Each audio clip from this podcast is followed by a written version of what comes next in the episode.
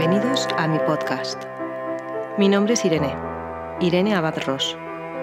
Y este podcast será, a partir de ahora, el espacio que siempre he querido tener y que nunca me he atrevido a compartir.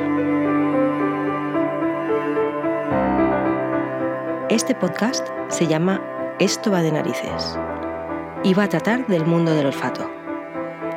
Hablaremos de buenos y malos olores, de por qué olemos física y metafóricamente, de las informaciones que recibimos a través del olfato, de los beneficios y perjuicios de los olores, de por qué unas personas tienen un olfato más desarrollado y otras menos, y de cómo nos relacionamos a través del olor.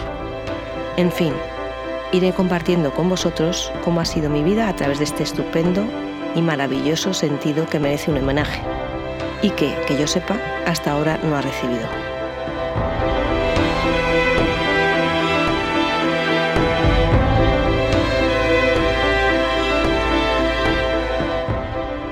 Algo importante que quiero contaros es el por qué he creado este podcast. La razón es que he sido nariz desde antes de tener uso de razón. Mis primeros recuerdos me vienen de la mano de los olores. Recuerdo el olor alargado de la banda de mi padre cuando me acariciaba la cara con su mano grande. Y el olor a nosotros de mi madre cuando me tenía junto a su pecho. Mi padre también olía a goma de borrar, a lápices y a tinta china. Los dos tenían su mesa de dibujo, pero mi padre se pasaba más horas en ella haciendo planos. Claro que mi madre se tenía que ocupar de nosotros, de mis seis hermanos. Mi casa era un poco como la peli de la gran familia, pero en lugar de Chencho, era Rafa el que se perdía siempre. O yo, yo también me perdía mogollón. También recuerdo como olores de la infancia el olor del pan, el olor de ropa limpia cuando ayudaba a mi madre a doblar calcetines, el olor a lilas del pintalabios de mi bisabuela, como si lo estuviera viendo. El de la trementina que siempre tenía la bata de mi abuelo. Ostras, el olor a trementina del taller me encantaba. Él siempre estaba allí pintando y oliendo a trementina.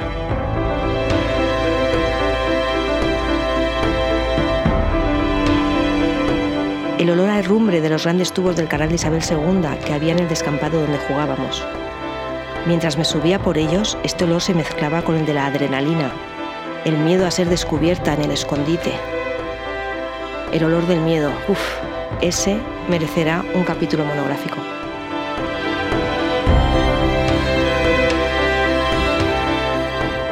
También el olor a madera de lápiz y a cuaderno.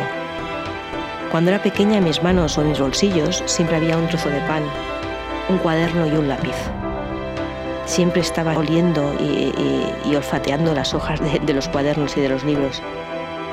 Y uno de los olores más bestias y más grandes, de esos que envuelven, te revuelcan o te hacen flotar, es el olor a mar.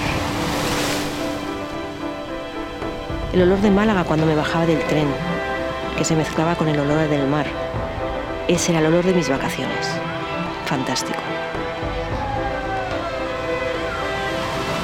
En fin, que cuando era pequeña observaba y olfateaba, pero todo, todo el rato. Tengo clasificados y memorizados como cientos de olores, no sé, o quizás sean miles. No soy nariz profesional, no me dedico al mundo de la perfumería, pero el olfato es para mí un sentido fundamental. Mi relación con el mundo se produce en un 80% a través de mi olfato. Otra razón por la que he creado este podcast es porque me dedico a escribir, y porque me encanta la radio. El podcast es el medio perfecto para aunar y para hacer lo que más me gusta. Es como el pegamento, escribir, radio y olfato. En cuanto a la periodicidad de este podcast, en un principio será mensual, aunque supongo y espero que a medida que se vaya rodando, mm, intentaré que sea quincenal. En este podcast os acercaré la poética del olor. Os haré sentir el mundo a través de vuestro olfato. Evocaremos sucedidos, lugares y personas de la mano de sus olores. Os contaré historias que huelen y que os transportarán en el tiempo. También compartiremos anécdotas y entrevistas con personas singulares que viven a través de su olfato. En fin, oyentes, que espero que os guste y os parezca interesante todo lo que compartiré aquí sobre el mundo del olfato. Nos vemos en el siguiente episodio, si Dios quiere y queréis vosotros. Mientras, OLED, OLED y OLED. Esto va de narices con Irene Abad.